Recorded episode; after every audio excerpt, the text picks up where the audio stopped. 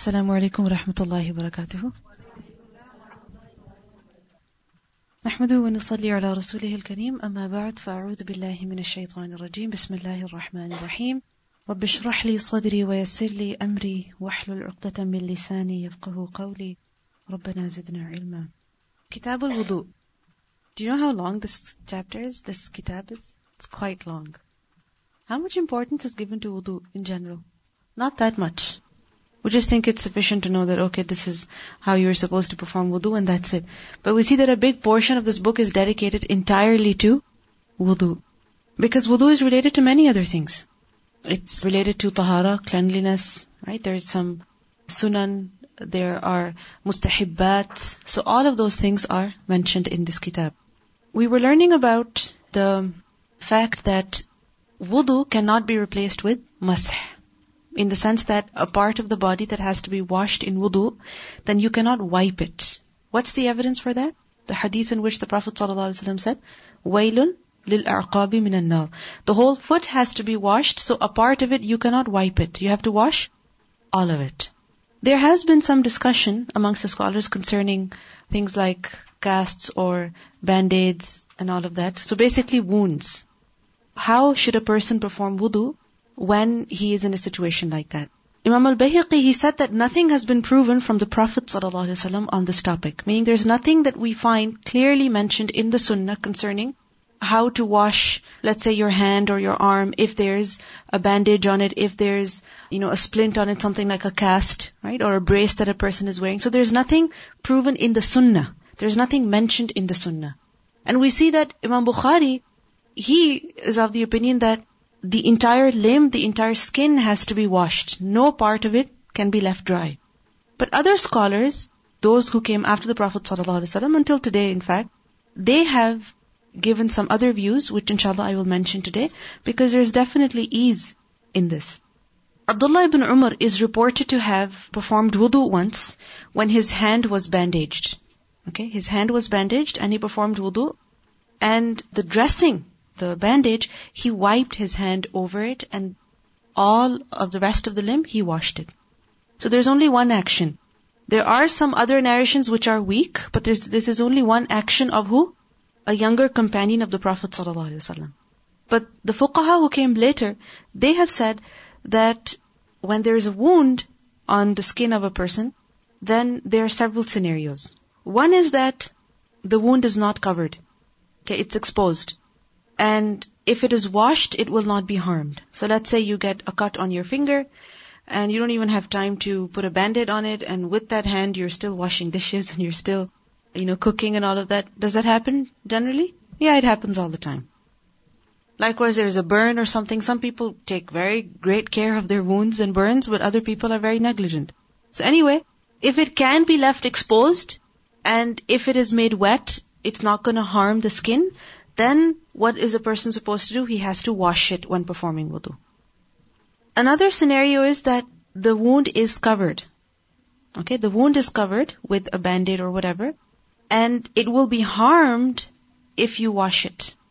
So if you wash it, it will be harmed. But you can wipe it with wet hands.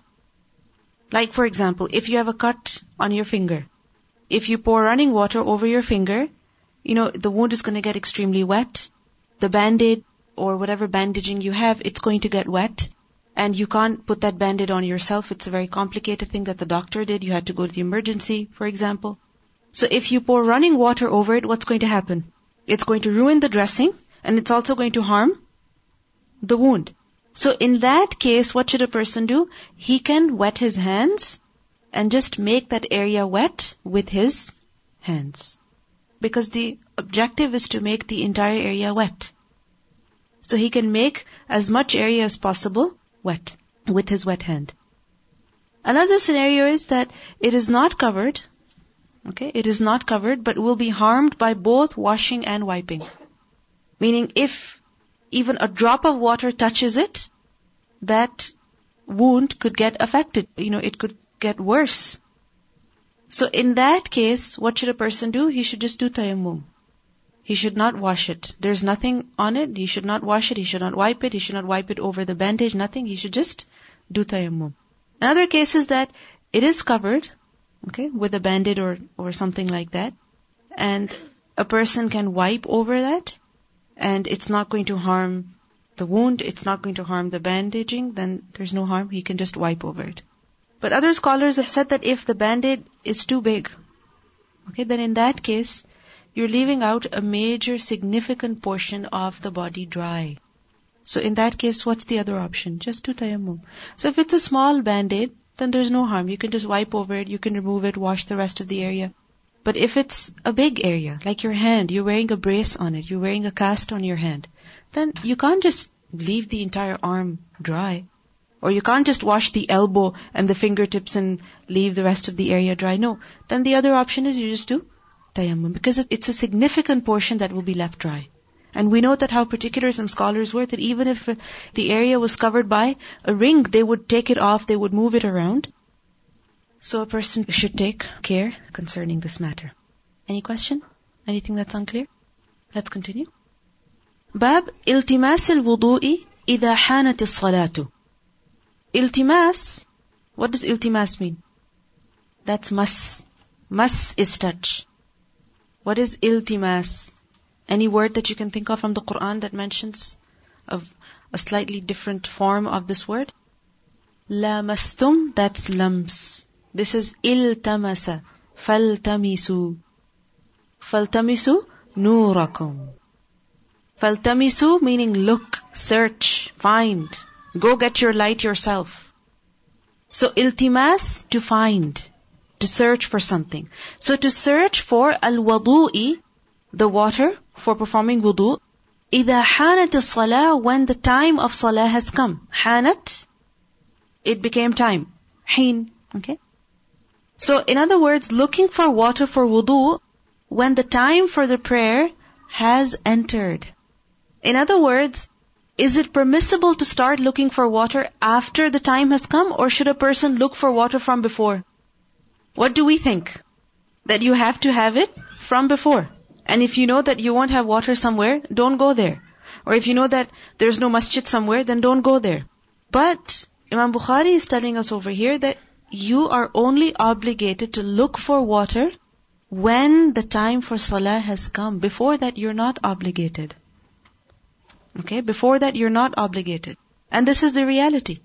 Until the time of salah has come, you're not obligated to worry about that salah. Once it comes in, then you're obligated to pray and then you will be held accountable concerning it. It is best that a person is, you know, proactive from before he knows that, you know, the time of prayer will come in very soon and he should have water available for that. But it's not mandatory on a person.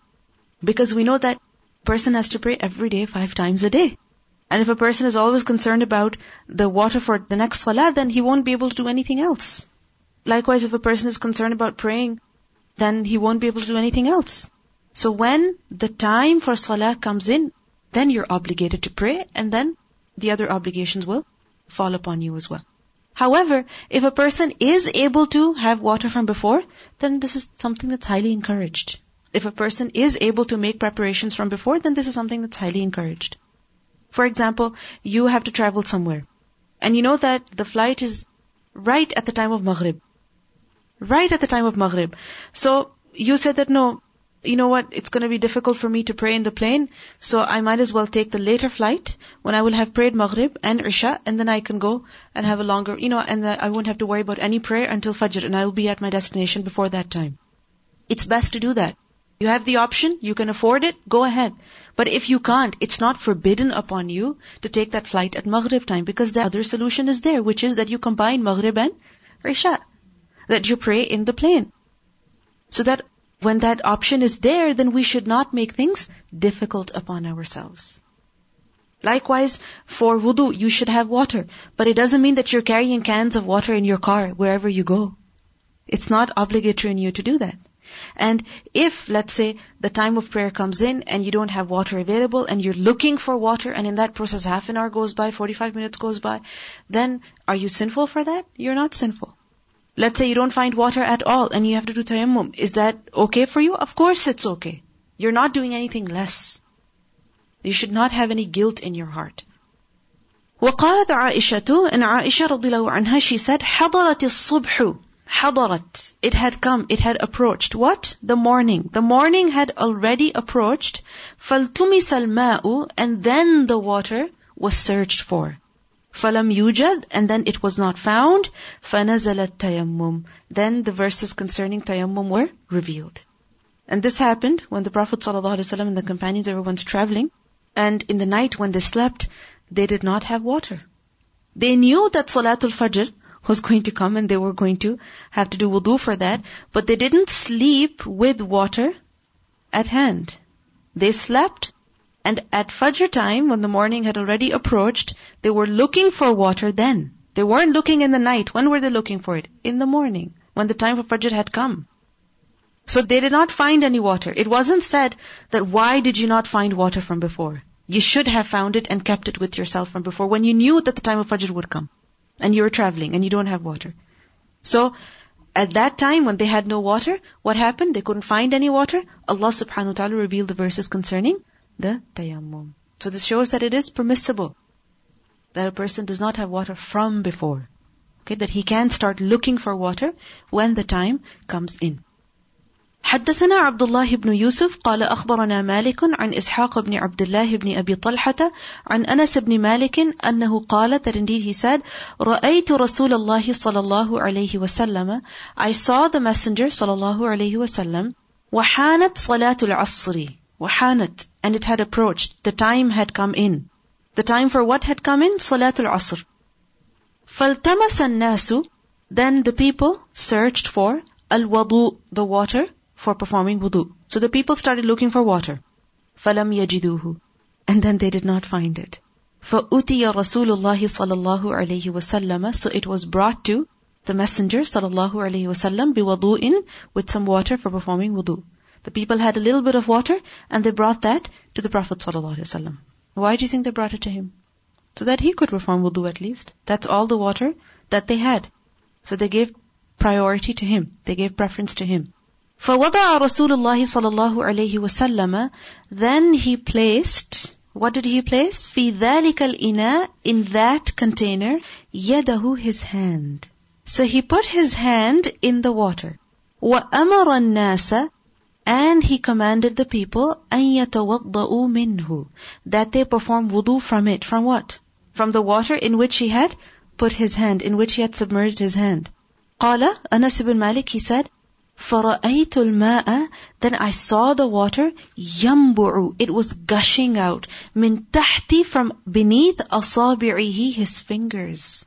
حتى until توضأوا They all performed wudu مِنْ عِنْدِ آخِرِهِمْ To even the last of them. He submerged his hand into the water and the water started gushing out of the container and the Prophet ﷺ told the people perform wudu and every single individual until the last person performed wudu from that water. Subhanallah. This was a miracle. This was a miracle that was given to the Prophet ﷺ. It was performed by him by the permission of Allah subhanahu wa ta'ala.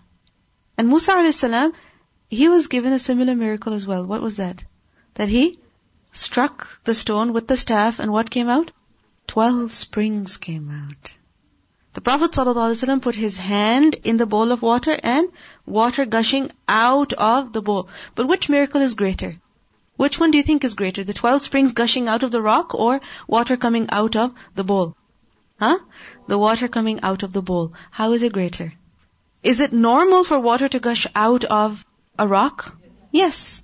وَإِنَّ مِنَ الْحِجَارَةِ لَمَا يَتَفَجَّرُ مِنْهُ الْأَنْهَارُ It is normal. But it's not normal that from a bowl, water is just gushing out. From underneath fingers, water is gushing out. This is not something normal. Likewise, when the stone, when the rock is attached to the ground, then you can think of it like that, that there is some source underneath from where the water is coming. But when that bowl is in the hand of the Prophet ﷺ, it's not on the ground. Then where is that water coming from? Where is it coming from? This was barakah. Right? This is barakah. More out of less. That apparently it seems very less, but there is much more that Allah subhanahu wa ta'ala makes out of that. So it was a little bit of water, but everyone performed wudu with that. And this is the reason why some scholars have said that every miracle that was given to any prophet of Allah, the Prophet ﷺ was given something similar or better. He was given something similar or better. Every miracle. And for every miracle you will find something in the life of the Prophet ﷺ that shows that he was given something better. So, he was the last messenger. He was the final messenger. And people said, that, you know, show us an ayah, show us a miracle. And Allah subhanahu wa ta'ala did show miracles through the Prophet wasallam. So anyway, we see in this hadith that the people began looking for water after the time of Asr had come in. They weren't looking for it before.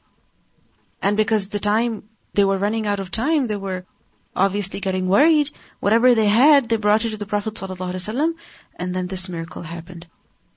Now, remember that when the time for prayer has come in, it is mandatory upon a person that he has to look for water. He cannot say that, oh, I have no water, so I'm just going to do tayammum. No, you have to look around. You have to search. For example, a person says, okay, we are, you know, on this road trip, we're driving on this very empty, deserted road. There are no gas stations.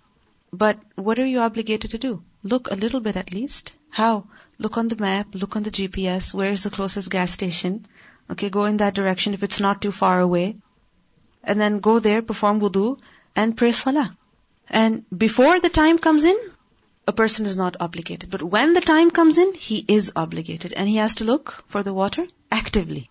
Because Allah subhanahu wa ta'ala says, فَلَمْ تَجِدُوا مَاءً If you do not find water, then فَتَيَمَّمُوا And we know that you can only find something upon searching for it. It can't just come to you like that. You have to search for it. Now, there's one question. Should a person keep looking for water until the end of that time for that particular prayer? Until when should he look? Until when should he look? For five minutes, for ten minutes, one hour? How long should he look for water? When should he give up basically? Until the last moments of that salah? Hmm? There are two opinions concerning this. One is that if a person expects to find water, before the time of that salah ends, then he should wait. So for example, these days Asr is around 4 o'clock, a little after 4, around 4.20. And Zuhr comes in at about 1 o'clock, 1 something. You realize at 1 o'clock, it's Zuhr time, you start looking for water, you don't find any. You know that you will be home by about 3.30 inshallah. You know that for sure by 3.30 you will be home. By that time you will get home. So, should you just do tayammum and pray at 1.30? Or should you wait until 3.30, get home and then pray? Hmm? Some scholars have said that if you expect to find water within that time, then what should you do? Wait. Then you should wait until 3.30 and go home, perform wudu and pray. Even if it's, you know, near the end of that time period. I mean, obviously it's not salat at the best time, but it is within the valid time. So it is okay. And it's an exceptional situation. Other scholars say that no, a person can do tayammum regardless of whether he expects to find water or not. Why? Because a hadith tells us that فَأَيُّمَا رَجُلٍ مِّنْ أُمَّتِي أَدْرَكَتُ الصَّلَاةِ فَلْيُصَلِّ That when the time of salah comes in, then a person should pray, meaning he should pray as soon as possible.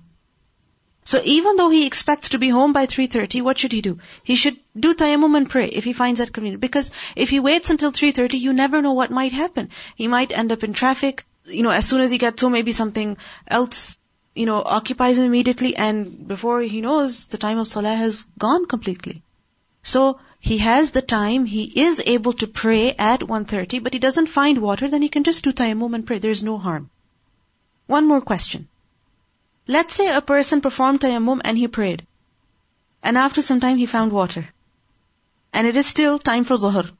He has to pray zuhr. He prayed zuhr with tayammum and he found water after that. Does he have to perform wudu and repeat his salah? No, he does not. He does not need to do that. Why? Because salah with tayammum is as valid as salah with wudu. Remember that salah with tayammum is not any less. Because some people, they don't feel comfortable performing tayammum. They say that, no, no, no, this is not complete purification, or this is not, I mean, obviously, in wudu there's kasratul amal, there's more action compared to tayammum, so it is different. But, your salah is valid with tayammum as well. Okay, so don't have any guilt when you're praying salah with tayammum. Likewise, a person may be ill or they, for whatever reason, they're not able to perform wudu. They pray with a heavy heart, as if they're doing something less. Remember, this is a part of the Sharia. This is something that Allah revealed. So it means that it's completely valid. And even when you do tayammum, you get reward. So when you have to pray with tayammum, do so without any heaviness or any guilt in your heart. باب الماء الذي يغسل به شعر الإنسان. الماء, the water, الذي that which يغسل به. It was washed with. What was washed with it? شعر الإنسان, the hair of a person. Meaning, a person washed his hair and the water that was used for washing the hair, okay, it's in a bowl. Let's say it got collected in a bowl. So let's say you have really long hair, you put a bowl under your hair and then you're pouring water on top and whatever water you poured on your hair, it got collected in the bowl. I know you would never do that, but let's say. Can you do wudu with that water? You might say it has soap in it. Okay, let's say there's no soap in it. There's no shampoo, nothing. It's just water. Can you do wudu with that water? Yes, you can.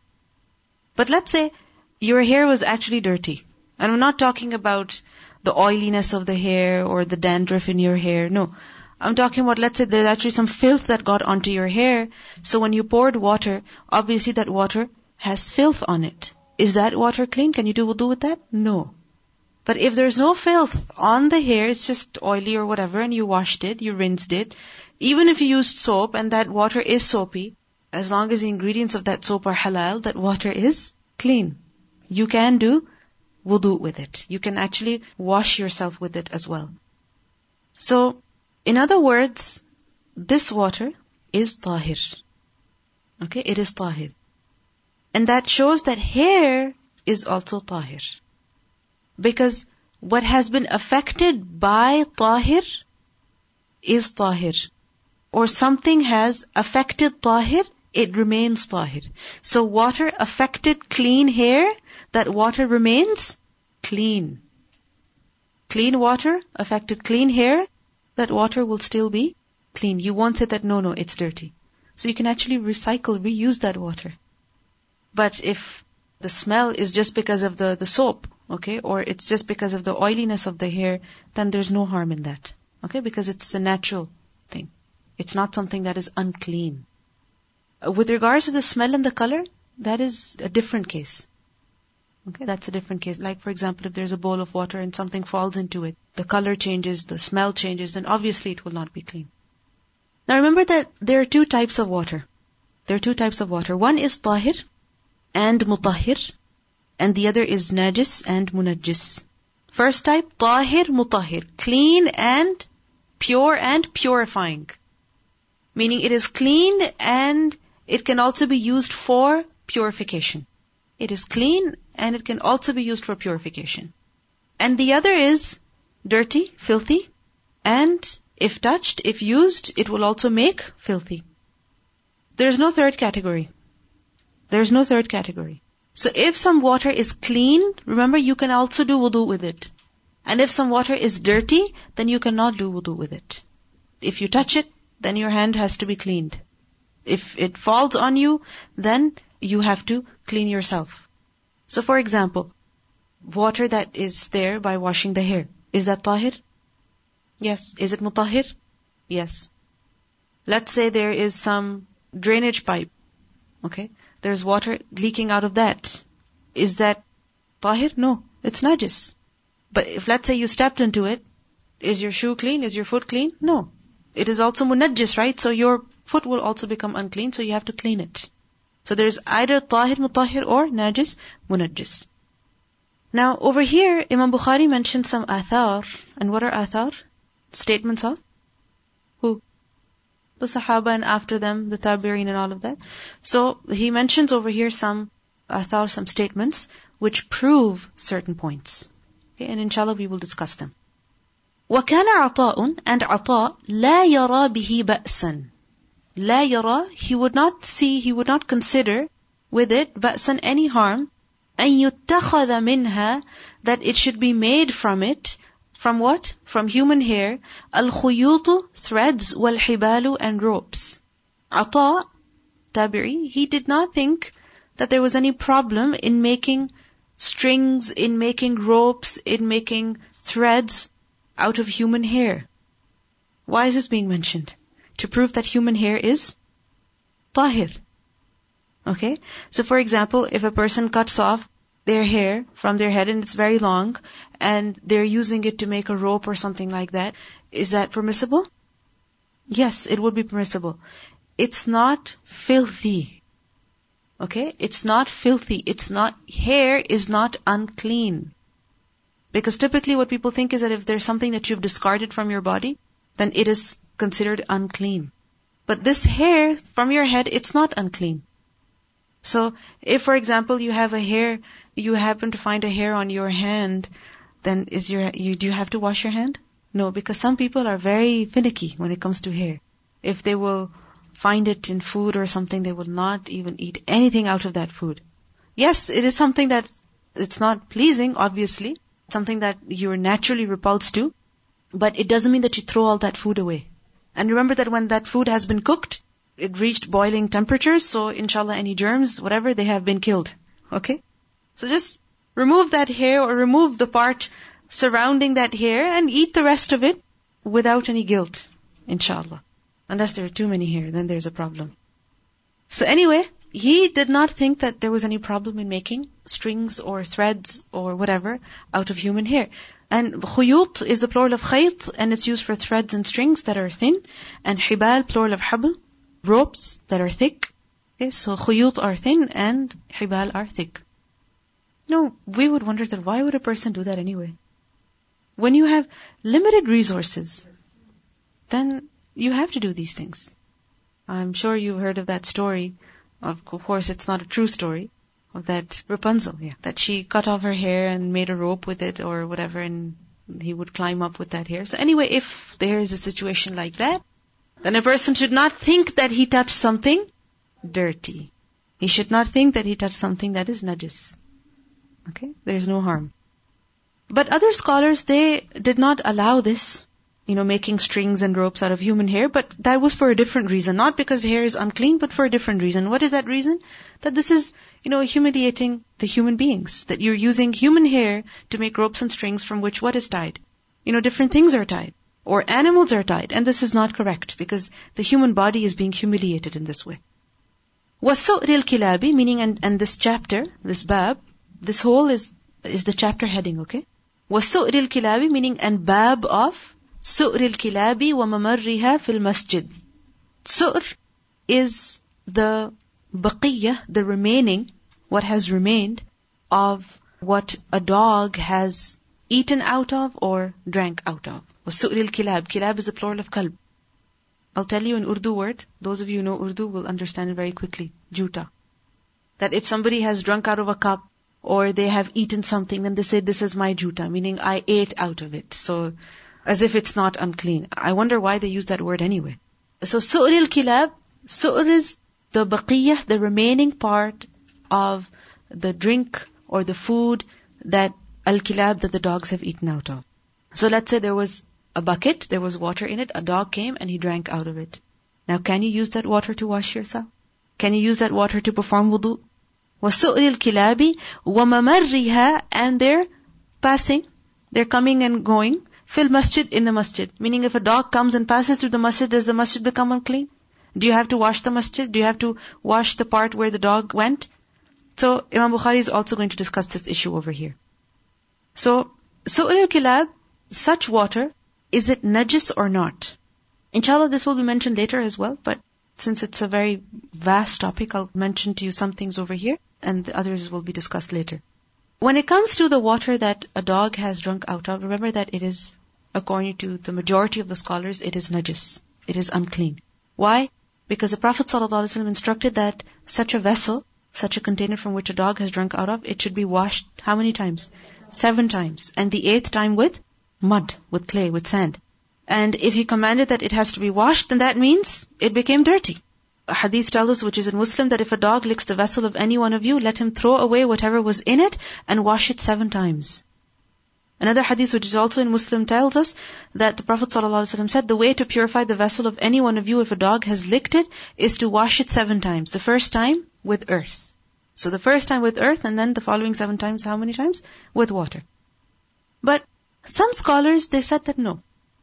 It is not najis. It is not unclean.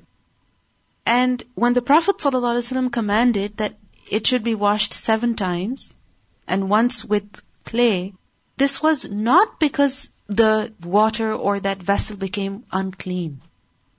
Because if it became unclean, then washing it three times would also be sufficient. If a pig comes and drinks from a bucket, how many times would you have to wash that bucket? Three times. And tell me which one is more najis? Considered more najis. So, they said that no, there has to be some other reason because of which he commanded that it has to be washed seven times. Because washing three times would be sufficient. It would make it clean. But when he said seven, there has to be some other reason behind it. What is that reason? It could be some ma'nawi reason, some intangible cause. This is just like when a person wakes up from sleep, he's instructed to wash his hands. I mean, you could say, what's on my hands? My hands are clean. Or a person might say, my nose is clean. Why do I have to rinse my nose? But what was the reason? That shaitan leaves his athar in the nose because he spends the night over there. So that's why when you wake up, even if your nose is completely clean, what are you supposed to do? Clean your nose, blow your nose. Likewise, a person performed wudu and he was going to pray, but he just had to go to the washroom quickly and he comes out and he says, I'm not going to do wudu. My arms are still cold or they're still damp. You know, my, I wiped my head and it's still, it's still wet. So why do I have to do wudu? I'm clean. But what do you say? That no, you still have to do wudu because you use the washroom. He might argue that no, I am clean. But what do you say? You don't just have to clean, physically clean yourself to perform wudu, you have to have wudu. So, likewise, the scholars have said that there's some other reason here, some ma'nawi reason here that we're not aware of. Allahu A'lam what it is, because if it was just the filthy part, then that would be cleaned by washing three times even. And there's another interesting thing that we learn in the Sirah, different reports, they tell us about how many dogs were there in Medina. There were many, many dogs in Medina. And inshallah we will learn about some ahadith that tell us about how the dogs would come and go in the masjid so frequently. And which is why it's a big issue. Imam Bukhari is talking about وَمَمَرِّهَا فِي الْمَسَاجِد They're coming and going in the masjid. So they were very, very, their population was, you can say, a lot in Medina. And when there's a lot of dogs in an area, then obviously what might happen? Diseases might spread, right? Especially because they're not going to be vaccinated. So diseases might spread. So Allahu A'lam, maybe because of that, he said that when a dog licks your vessel, then you wash it seven times. Not because it's unclean, but because it may be carrying some germs or whatever for which, you know, something has to be completely sterilized. So for sterilization purposes, he said that wash it seven times and and once with mud. And some reports also tell us the Prophet ﷺ commanded that the dogs be killed. And he gave this command two times. And then he forbade the people from killing the dogs. So some scholars have suggested that this was because there were too many dogs in Medina. So to control the population and the spread of disease, this is the reason why some specific instructions were given concerning the dogs and the other that if they do lick or eat something, that food or that liquid be discarded and that vessel be washed seven times. So some scholars have a different opinion, and that was the opinion of Imam Bukhari as well. That Imam Malik also, that they considered the dog to be clean, meaning they didn't think that the dog was a big issue. That just as you would treat, you know, a cat or a mouse or some other animal, likewise you would treat a dog as well. But other scholars said no the dog is unclean. And they said that there are three types of najasa. I'm telling you both views. Because you will find the view of Imam Bukhari very surprising. Because typically what's the common understanding amongst Muslims? That dog is unclean. But Imam Bukhari is of the other opinion. Okay, so I'm, I'm explaining both sides to you. So, the scholars said that no, the dog is unclean. They said that there are three levels of najasa. There are three levels of najasa. One is the basic level, mukhaffafa, light. Okay, minor. Minor najasa. And that is the urine of an infant who does not eat solid foods. So if that urine falls somewhere, sprinkled somewhere, then what are you supposed to do? Hmm? Just sprinkle a little bit of water and that's it. You don't have to take that entire garment and rinse it and wash it. No, you don't have to bother with that. Likewise, if the urine sprinkled on the carpet, then what do you do? Just dab it dry, you know, with, with something and, and take a, a wet cloth or something and just wipe over and that's sufficient. So this is the first level of najasa. It is still unclean, but it is, it's a very minor level. Mukhaffafa. The second is mutawassita. Mutawassita. And that is, you can say intermediate. And that is the, you know, human urine, stool, all of that. Okay? What we consider to be unclean. And that, you know that you have to wash it off completely. And the third is mughallada. Extremely, extremely filthy. And that is the najasa of the dog. That is the najasa of the dog. So some scholars said that the dog's najasa is a different category of najasa in itself. And it's the most extreme kind of najasa. Which is why the saliva of the dog is unclean. Which is why if a dog drinks out of something, that liquid will be discarded. That pot, that vessel has to be washed seven times. So they said that no, this is mughallada. And with regards to the coming of the dog to the masjid, this is something that happened frequently at the time of the Prophet ﷺ because this is something that's beyond human control. If they're dogs, then you can't really prevent them from coming into a place. Even now, if you go to certain countries, certain places, you will see that if there's shade anywhere, you will find dogs lying around. Sometimes even in the masajid, because the masajid are open. There are no doors, no gates, no proper walls, no proper windows. So if there's shade over there, if it's cool and outside it's extremely hot, the dogs will go and sleep there. They will go and rest there. So this is something that happened at the time of the Prophet ﷺ as well. And obviously when dogs will rest somewhere, they will sleep somewhere, along with them will come their saliva, and also perhaps they might urinate. So in that case, what are you going to do? Is the dog unclean or not? So remember that there are two opinions. Some scholars considered the dog and everything concerning it, the saliva, the hair, the urine, obviously everything to be unclean. Other scholars consider it to be completely clean. From saliva to, you know, the whole. Obviously urine is something that's naturally dirty, so you're gonna wash it off. That's understood. But there's a third opinion as well, sorry. There's a third opinion as well, and that is that the hair of the dog is clean, but the saliva only is najis. Only the saliva is najis. So for example, you're out walking somewhere and your neighbor, they have a dog and the dog really comes close to you and touches your abaya, then what do you do? Go back home and take off the abaya and put a fresh one on? No. No. Because the stronger opinion seems that the entire dog is clean minus the saliva. Only that is unclean. This appears to be the stronger opinion. وقال الزهري and Zuhri said إذا ولغ في إناء when ولغ ولغ is to is the lick of a dog. So when a dog licks في إناء into a vessel, meaning you came and licked a vessel, ate out of it or drank out of it, ليس له وضوء غيره and that person whose vessel it was, he does not have any other water except that, لَيْسَ لَهُ وَضُوءٌ غَيْرُهُ He only has that water. يَتَوَضَّأُ بِهِ Then he can perform wudu with it. Strange. Why did he say that? Because he considered it to be clean. He said there's no harm. If the Prophet ﷺ said that wash seven times, discard what was in the vessel, that was because of the overpopulation of the dogs.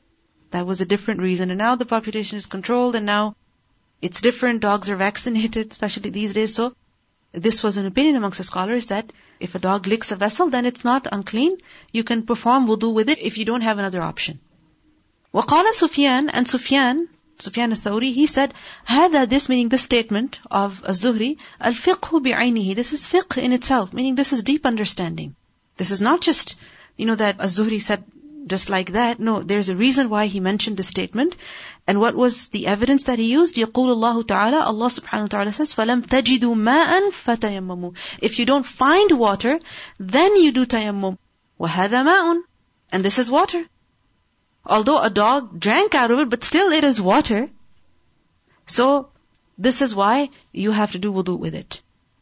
وَفِي النَّفْسِ مِنْهُ شَيْءٌ But Sufyan al-Thawri, he said that wafin nafsi, and in the nafs minhu, from it shay'un something, meaning there's something doubtful about it. There is still something doubtful about it. Because, I mean, there are strong evidences on the other side that show that the dog's saliva is unclean.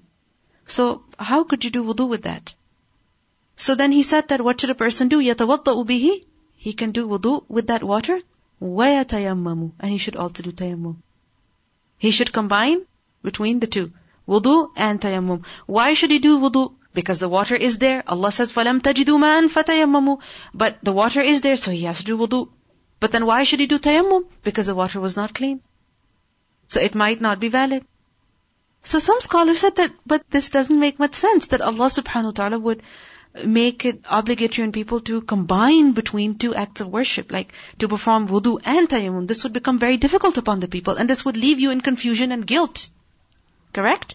And we know that in our deen, you know, we are given sharh sadr concerning every matter. That whatever we do, we should not have haraj. So many times in the Quran it has mentioned, فَلَا جُنَاحَ عَلَيْكُمْ There's no haraj, there's no junah. Why? So that whatever we do, we do it guilt-free. But when a person will combine between wudu and tayammum, he will have confusion in his heart. So, some scholars said that it is not, there is no evidence behind this that a person should combine between wudu and tayammum. So, what should a person do then? He will just do tayammum.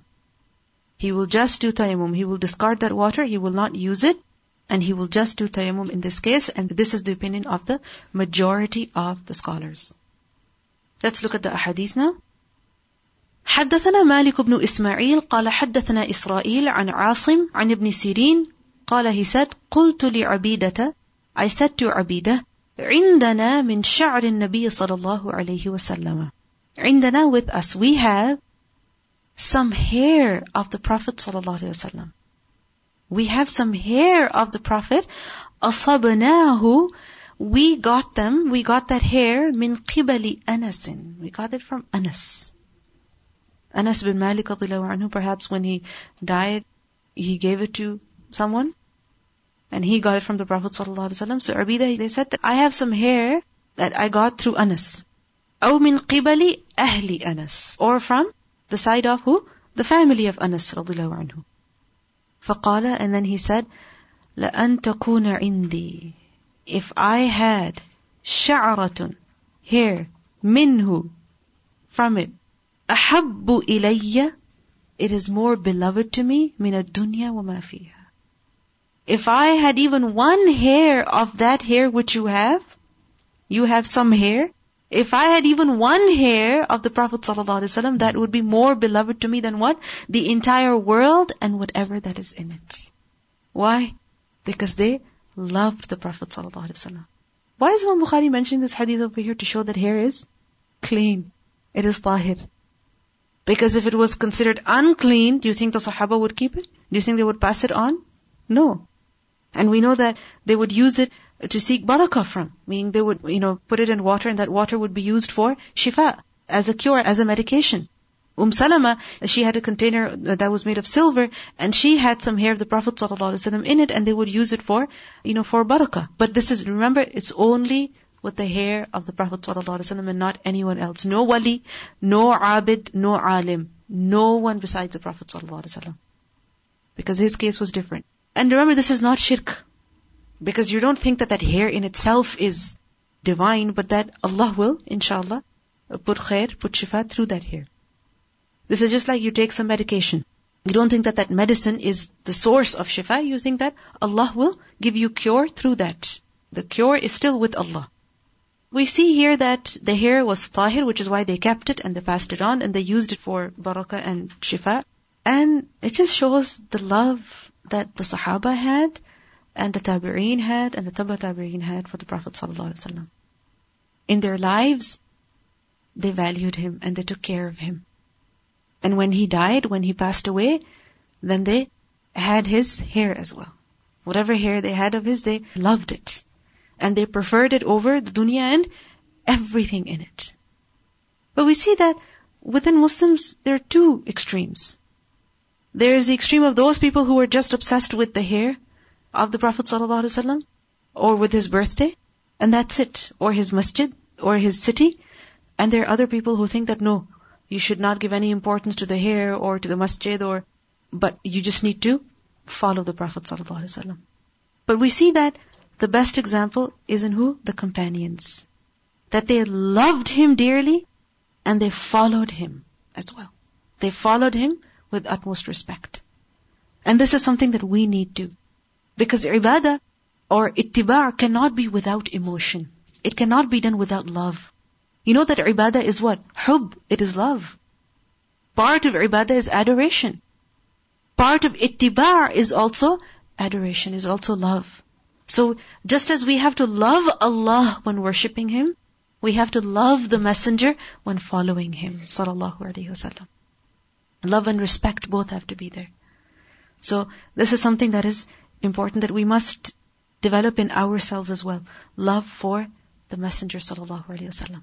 Because if that love is not there, then we know that iman is insufficient.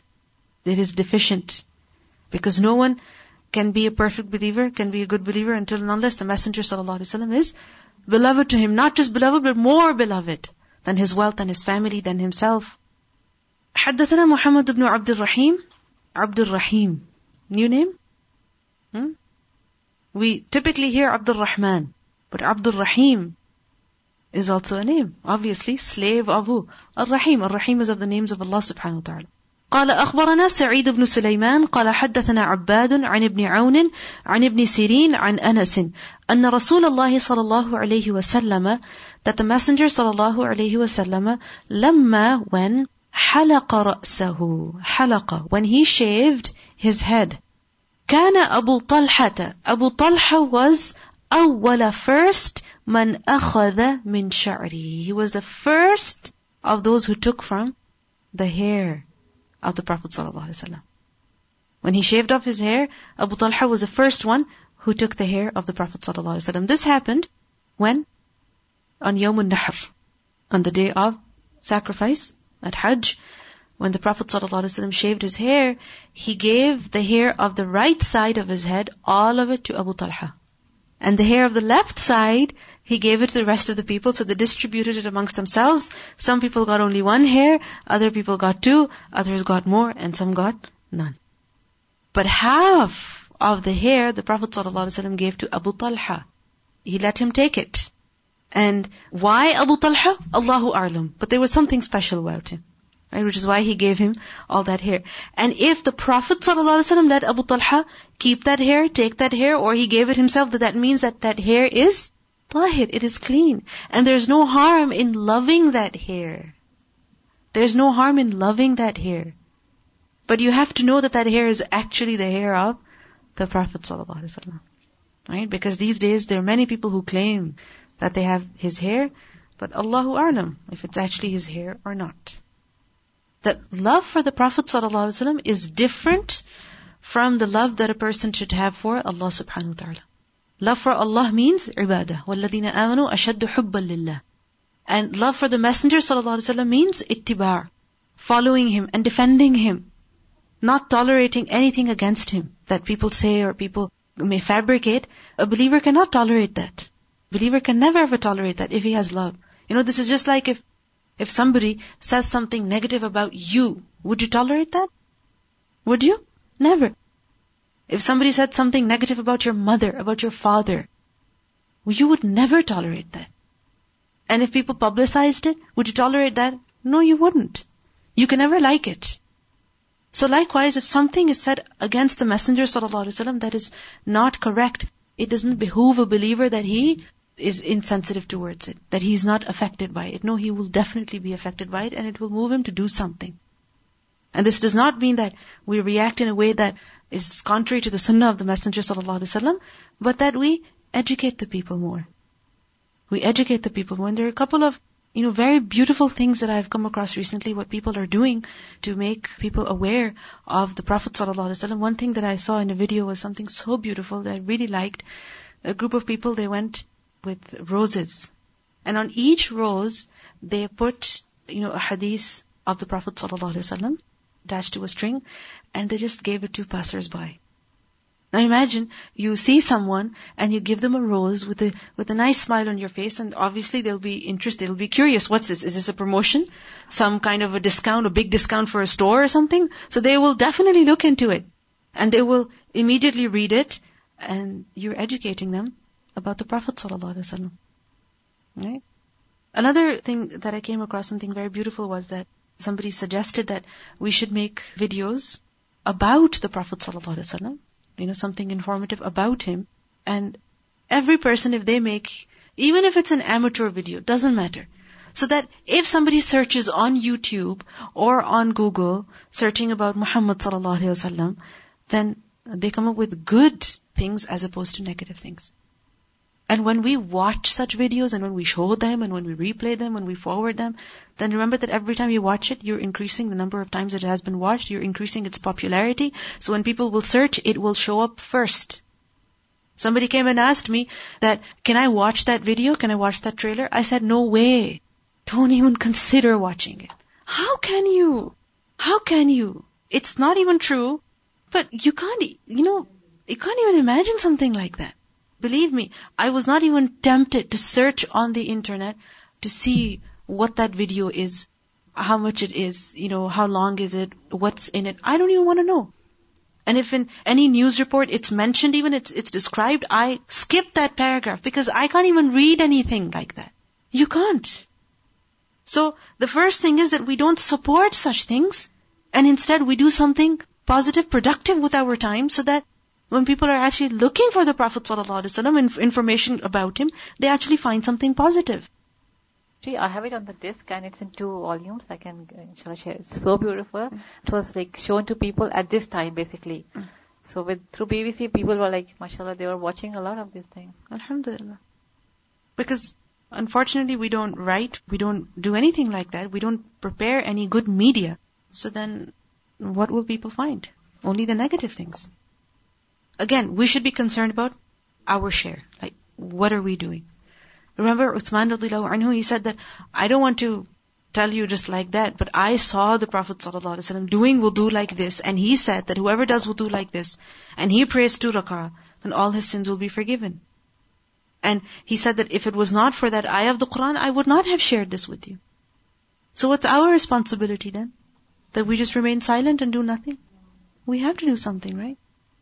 Bab إذا شرب الكلب when the dog drinks في إناء أحدكم in the container, in the vessel of one of you, فَلْيَغْسِلْهُ سَبْعًا Then he should wash it seven times. So Imam Bukhari is going to clarify this issue because previously it seemed that he was of the opinion that it's clean. So Imam Bukhari is going to clarify this over here.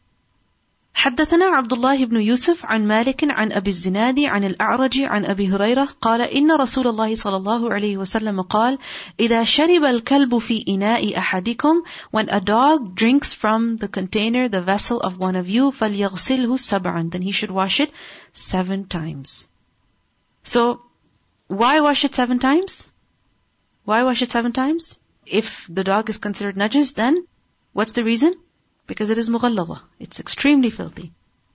More than three times, more than four, five times. Why? Because it's extremely filthy. And if it's not considered najis, then why wash seven times? To disinfect it or for some other ma'nawi illa that we do not know of. For me, it's bab number 35. So the thing is that when this book, when it was written by different students of Imam Bukhari and passed on, and even today when it's published by, by different publishers, in numbering the ahadith, in numbering the abwab, there have been some differences. How? That in some places where Imam Bukhari just wrote bab, it wasn't supposed to be a different bab, it was just supposed to be a subsection of the previous bab, but some numbered it as a different bab. Some abwab were supposed to be a continuation of the previous, like over here, bab idha sharib al-kalbu, this is connected to the previous. So in some books you will find this to be a separate bab and other books you won't find it. But it's just the way that different people understood it. Remember that the text is the same, okay, just the numbering is different. So it's not that big of an issue, inshallah. So why wash the vessel seven times? Because the first reason it's mughallada and, and the second opinion that for some ma'nawi illat that we are unaware of. حدثنا إسحاق أخبرنا عبد الصمد حدثنا عبد الرحمن بن عبد الله بن دينار سمعت أبي عن أبي صالح عن أبي هريرة عن النبي صلى الله عليه وسلم that أن رجلا that indeed a man رأى كلبا he saw a dog يأكل the dog was eating الثرى what is ثرى وما تحت الثرى wet soil wet mud so the dog was licking on it was eating wet mud why من العطش from thirst فأخذ الرجل so the man he took خفه his leather sock. فجعل and then he put then he began يغرف له then he then he scooped up water for him for the dog به with it meaning in that leather sock حتى أرواه until he satiated him meaning until he gave him enough water so that the dog's thirst was quenched until the dog was satisfied فشكر الله له so Allah was grateful to him, meaning Allah appreciated him. And because of that, فَأَدْخَلَهُ الْجَنَّةِ Then He admitted him into paradise because of this kind act of his. That he gave water to a dog that was extremely thirsty. How did he give him water? In his leather sock. Why is Imam Bukhari mentioning this over here? Yes, leather socks you wear on your foot and you can even pray in them, you can do masah on them. So if he gave water to the dog in that leather sock, that means that that sock did not become najis. Do you understand? So he was of that opinion that the dog, you know, the saliva is not necessarily najis. Now this was a long time ago, before the Prophet ﷺ even. So, Allahu A'lam, like I mentioned that maybe because of the overpopulation of dogs and the fear of disease, that command was given to wash seven times and long time ago that risk was not there. Allahu A'lam. But other scholars, the other opinion, how do they answer this? They say that this story is not relevant to the issue of the dog's saliva being najis or not. How is it not relevant? Because it's not mentioned in the story whether that man washed his sock after that or not. He may have. Then likewise, the story was not mentioned for this reason to elaborate to us concerning how we should deal with dogs. No, it was just about kindness towards creatures. Right? That was the objective of the story. So this is why some other details that could have been important were left out. I mean, maybe that man did wash the sock. Allahu A'lam, we don't know. Maybe he didn't use it after that. Allahu A'lam. Because the objective of the story is what? That that man gave water to drink to the thirsty dog with whatever means that he could. And this is what Allah appreciated in him. Another version of the story, what does that tell us? That it was a prostitute, a woman, a woman prostitute. Now, the woman who is a prostitute, you would think that she doesn't have much knowledge. So, even if she gave water to the dog in her leather sock, and let's say she continued to wear that sock, do you think she was going to pray or something? I mean, the chances are very low. Okay, that she would know about the etiquette of tahara and all of that. If she knew about the etiquette of tahara, then obviously she wouldn't do what she was doing. And besides, this is a story of the people of the past. So Allahu Alam, right? What happened? So this is why some scholars have disagreed. فَجَعَلَ يَغْرِفُ لَهُ So he went and he scooped up water for it. Yes. So again and again he went, scooped up water with it and gave the water to the dog to drink. So every time it went you know, he dipped the sock into the water to take water out. So in that process, the sock became clean. And Allahu Alam, at the end, he may have washed it. So this is why some scholars have said that this is not a proof that is relevant. Remember that whenever an evidence is being used, there are two things that have to be considered. A, authenticity, and secondly, relevance. It has to be authentic and it has to be relevant. So yes, this is authentic. But is it relevant? No. وقال أحمد بن الشبيب حدثنا أبي عن يونس عن ابن شهاب قال حدثني حمزة بن عبد الله عن أبيه قال he said كانت الكلاب the dogs used to تبول the dogs would urinate وتقبل and they would advance وتدبر and they would retreat meaning they would come and they would go في المسجد in the masjid في زماني in the time of رسول الله صلى الله عليه وسلم the dogs would urinate, they would come in the masjid and they would go. فَلَمْ يَكُونُوا Then they would not, meaning the Sahaba, they would not, يَرُشُّونَ They would sprinkle شَيْئًا anything, مِنْ ذَلِكَ, on that. Meaning they would not sprinkle any water over where the dog was or where the dog went. They would not sprinkle any water over that. What? Shocked? There are two ways in which this hadith has been understood. One is that some scholars said, those who consider the dogs to be clean, that the dogs would urinate in the masjid. They would come in the masjid. They would go away from the masjid. And the people would not sprinkle any water over where the dog urinated or where the dog sat or where the dog stood. Nothing. And this is what it seems to be, apparently. If you read the text, this is what you might understand. Right? So this is why they said that the dog is clean.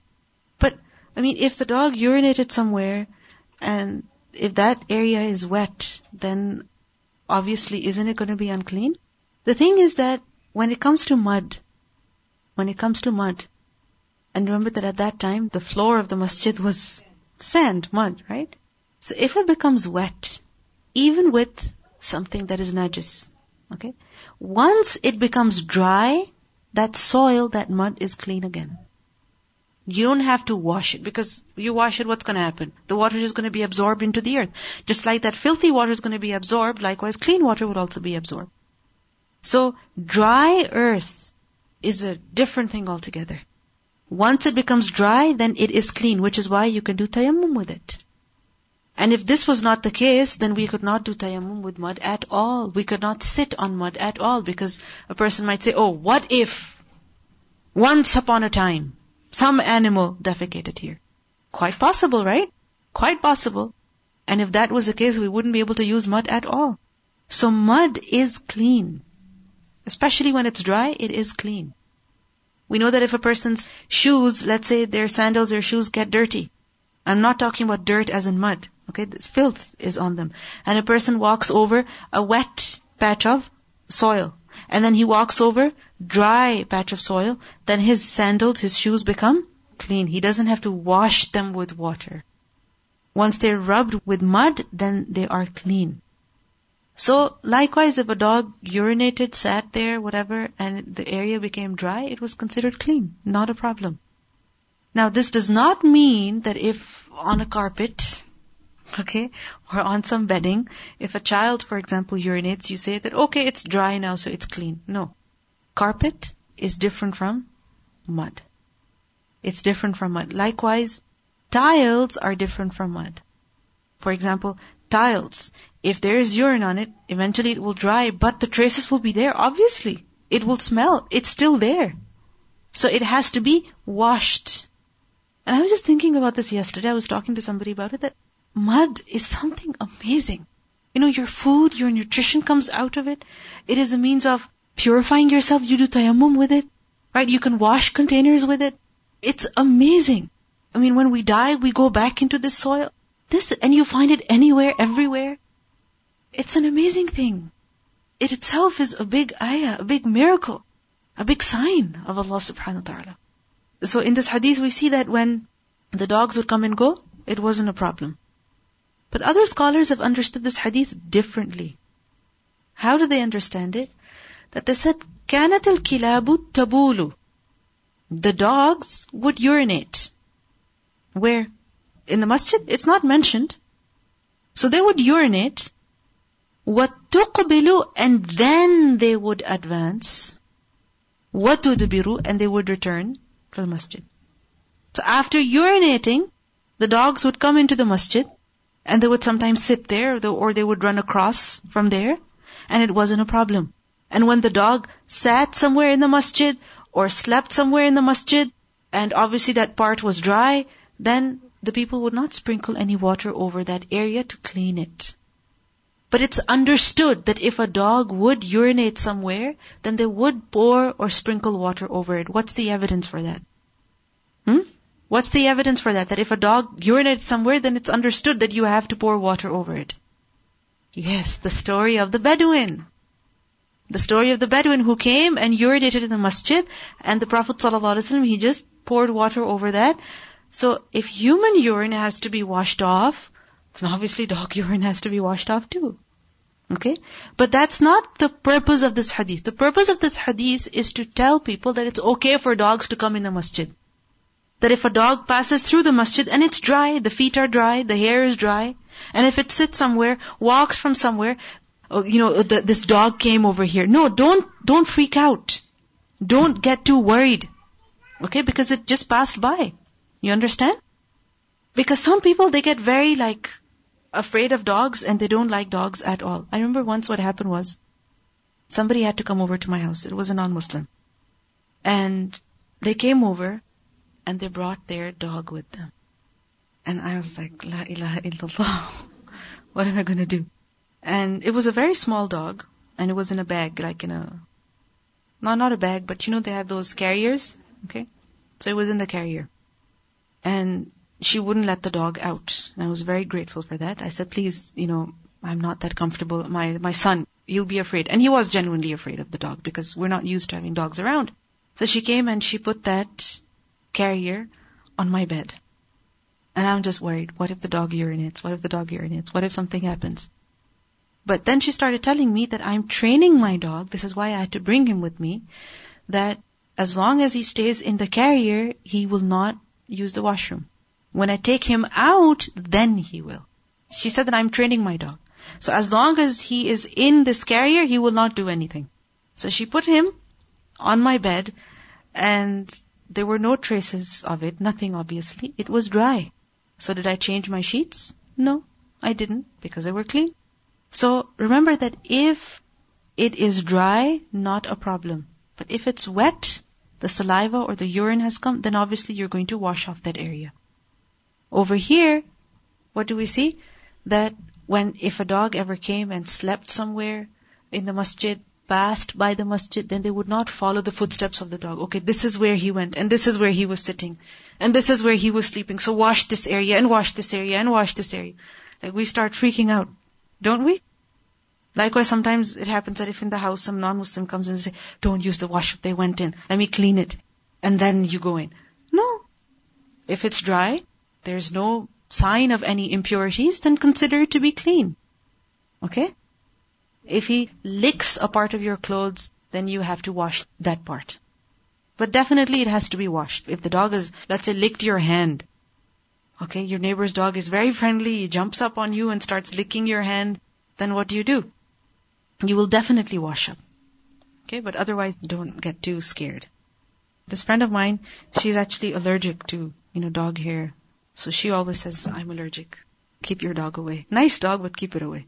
So فَلَمْ يَكُونُوا يَرُشُّونَ شَيْئًا مِنْ ذَلِكَ And like I mentioned earlier, this just shows that there were so many dogs that were there in Medina. So if, let's say, people came for salah and they see dogs sleeping over there, obviously when people would come, the dogs would run away, but they wouldn't bother to wash off that area. Remember that hadith? That if a person keeps a dog for no reason, like no genuine reason, then every day one qirat, and according to another hadith, two qirat of reward will be deducted from his deeds. Yes, one qirat or two qirat. Qirat is a huge amount of good deeds will be deducted. If they touch the dog, it's okay. But just tell them not to let the dog lick you. And don't, don't touch the mouth. And if it's drooling and the saliva happens to come on your clothes or hands, then make sure that you wash up and change afterwards. It's a creature and there are benefits. Like in the next hadith, inshallah, we will learn about how the dogs are trained still for hunting and it's mentioned even in the Quran. Yes, it is unclean, the saliva is unclean, but like I said, don't start freaking out if you see a dog. It's not that big of a deal. You're scared? It's a different story. Also, sometimes it's because your parents are also like that. Because I know, like before, I now I'm learning why. But all my life, like if I saw a dog on the side of the street, I'd actually cross the other side of the street just to get away, even if it was a tiny dog. So sometimes it's just also because the people around you are. Yes, but we have to kind of, you know, be a little more open to this because we live in a society where dogs are very common. Okay, and people they take a lot of pride in their dogs, and if we you know, show some kind of negative reaction, then how are we meant to do dawah? Literally, they treat their dogs like their children. I myself have seen some of my neighbors, I take my children for a walk, and they're taking their dogs in the morning, in the afternoon. There are some dogs that I have seen so many times that I know, okay, this lady has this dog and this person has that dog. They will bring them to the park and they will make the dogs run and play. It is something you know, it's something that, that they value a lot. So, okay, yes, you're not going to keep them as pets. This is something that's not even going to be discussed. But remember that only the saliva is unclean. my neighbor once asked me that why are you all so scared of dogs? Yeah. Like uh, because both my neighbors have dogs. So I just told them because we're not used to having pets as dog like back home. Yeah. So that's why we're so uncomfortable. Yeah. Like uh, they Yeah. they know that. Yeah, and you can also tell them that before we pray, we're required to clean ourselves, and we consider the, the saliva of the of the dog to be unclean. So if that touches us, then you know that means we have to wash up again. So it's easier to stay away. That you can actually start a conversation with somebody by praising their dog or asking about their dog. I'm not saying that you start loving them or start keeping them as pets. No, they are also creatures of Allah subhanahu wa ta'ala. They came to the masjid of the Prophet sallallahu alaihi wasallam as well. And it wasn't a big deal at that time. We'll just quickly read the next hadith. It's not much explanation. حدثنا حفص بن عمر قال حدثنا شعبة عن أبي السفر عن الشعبي عن عدي بن حاتم قال سألت النبي صلى الله عليه وسلم فقال إذا أرسلت كلبك He said that, Adi ibn Hatim, he said that the Prophet ﷺ said to me, when you send your dog, al-mu'allam, the trained, فَقَتَلَ, and he kills, meaning the prey, فَقُل, then you eat of it. When you send your trained dog to catch a prey, then if he kills that prey, then eat of it. وَإِذَا أَكَلَ, but if he eats, فَلَا تَأْكُل, then do not eat. Why? Because if he ate of it, then that means he caught that prey for himself and not for you. فَإِنَّمَا أَمْسَكَهُ For indeed he restrained it, he kept it, عَلَى نَفْسِهِ for himself. Meaning he hunted that prey for himself. This is why he ate out of it. قُلْتُ I said, أُرْسِلُ كَلْبِي I send my dog sometimes, فَأَجِدُ Then I find مَعَهُ with him كَلْبًا آخر Another dog. Sometimes I send my dog to catch a prey. But then by the time I get there, there's my dog that has caught the prey and there's another dog as well. Over there. A wild dog. قال he said فلا تأكل then you don't eat of that prey فإنما because indeed not but sammayta ala kalbik you said the basmala on your dog. When you sent him you said bismillah. Walam tusammi and you did not say bismillah ala kalbin akhar upon the other dog.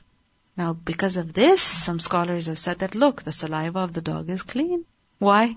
Because if the dog caught the prey and then you can eat of it then obviously the dog's saliva touched it so the other side of the story is that the scholar said that you're not going to eat the animal raw, you're going to cook it, you're going to clean it, you're going to purify it, and that's understood.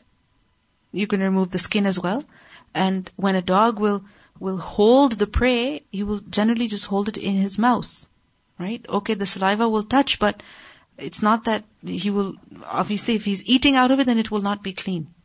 Okay, meaning that the saliva or the impurities have not necessarily gone inside the animal. You know how cats and dogs, they hold their young ones with their mouths. Do they cut through with their teeth? No. They're just holding the outside part. So likewise with the rest of the animals as well that they hunt. And even if a little bit, you know, does pierce the, the skin, it's not a problem because you're going to cut it, you're going to cook it. So there's no harm in it. It's still unclean. So there are two opinions concern, amongst the scholars concerning the dog being najis or not najis. سبحانك اللهم وبحمدك نشهد أن لا إله إلا أنت نستغفرك ونتوب إليك. السلام عليكم ورحمة الله وبركاته.